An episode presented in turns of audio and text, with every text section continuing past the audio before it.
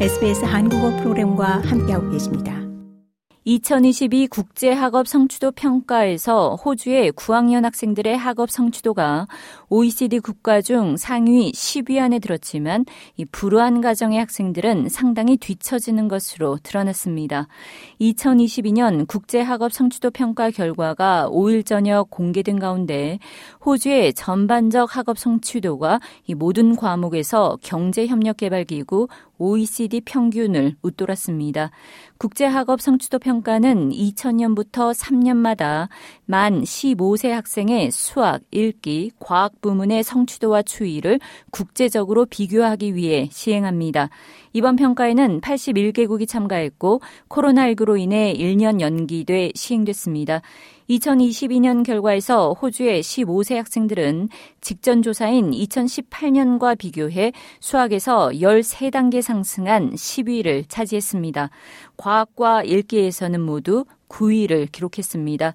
호주의 글로벌 순위가 이처럼 10위권 안에 진입한 것은 전 세계 15세 학생들의 성취도가 코로나19 팬데믹 기간 하락한 덕분으로 분석됐습니다.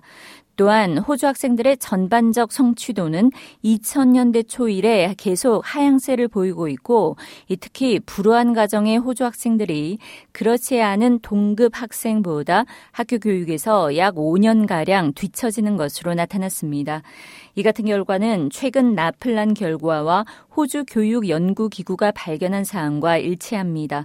국민당의 매트 카나반 상원의원은 교육에 대한 재정지원 방식에 근본적 변화가 필요하다는 것을 보여주는 결과들이라고 지적했습니다. It continues a downward trend, but it confirms that what we're currently doing is not working, and what we've been currently doing for the last couple of decades is massively. 카나반 의원은 계속 하향 추세를 보이고 있는데 이는 현재 우리가 하는 일이 제대로 작동하지 않고 있다는 것을 확인하는 것이라고 말했습니다.